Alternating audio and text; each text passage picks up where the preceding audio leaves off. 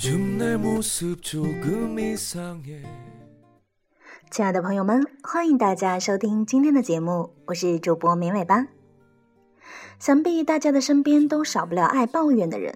我们今天的节目呢，就来聊一下爱抱怨的人都是抱着什么心态呢？文章内容来自于知乎日报。抱怨呢，是人们非常常见的一种人际交往的反应，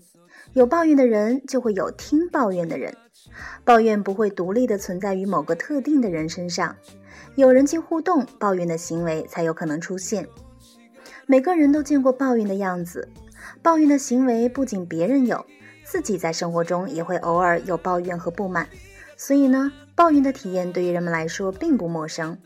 而只有抱怨的发生频率比较高的人才会引起别人的注意，这样就容易给别人留下爱抱怨的印象。那么我们就来看一看喜欢抱怨的人在言行和心理上有什么样的特点吧。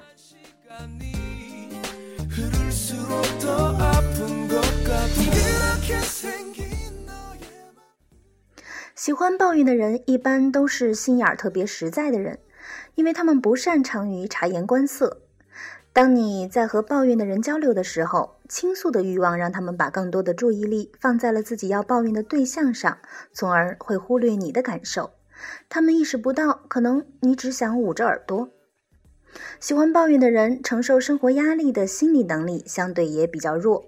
他们一旦遇到了挫折困难，或者是遭受到了不公正的待遇，信心容易垮，耐性也容易被消耗掉。抱怨是他们减缓内心焦虑的主要方式，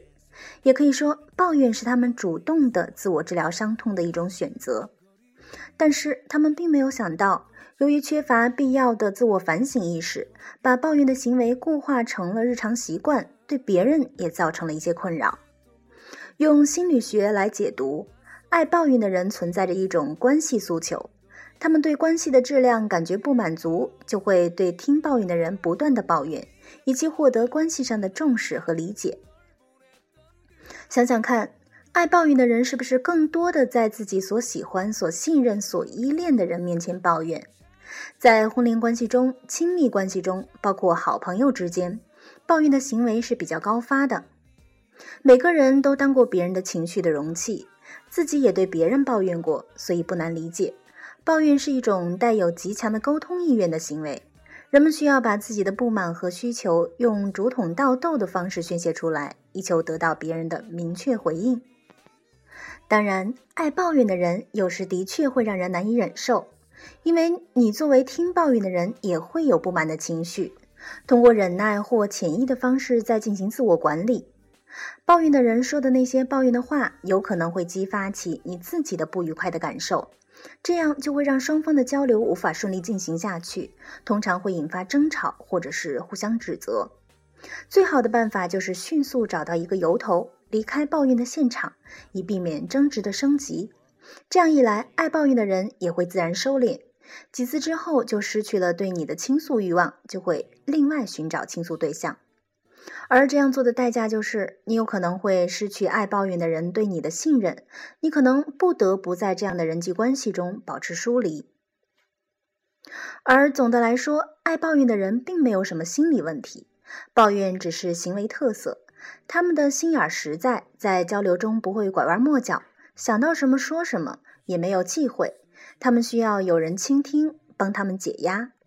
如果你够宽容和理解，送上一对耳朵，不要去讨厌他们，这会让大家都感觉好受一些。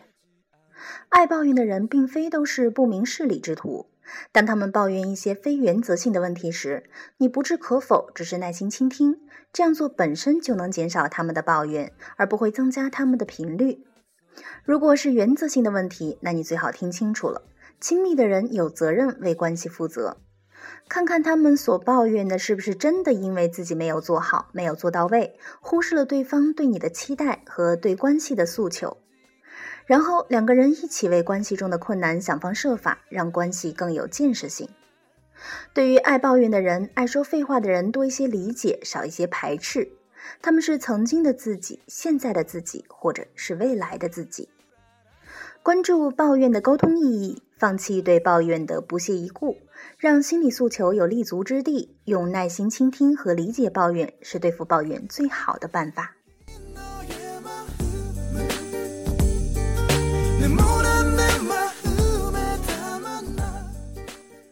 好的，那么以上就是我们今天节目的所有内容了，感谢大家的收听，明天见。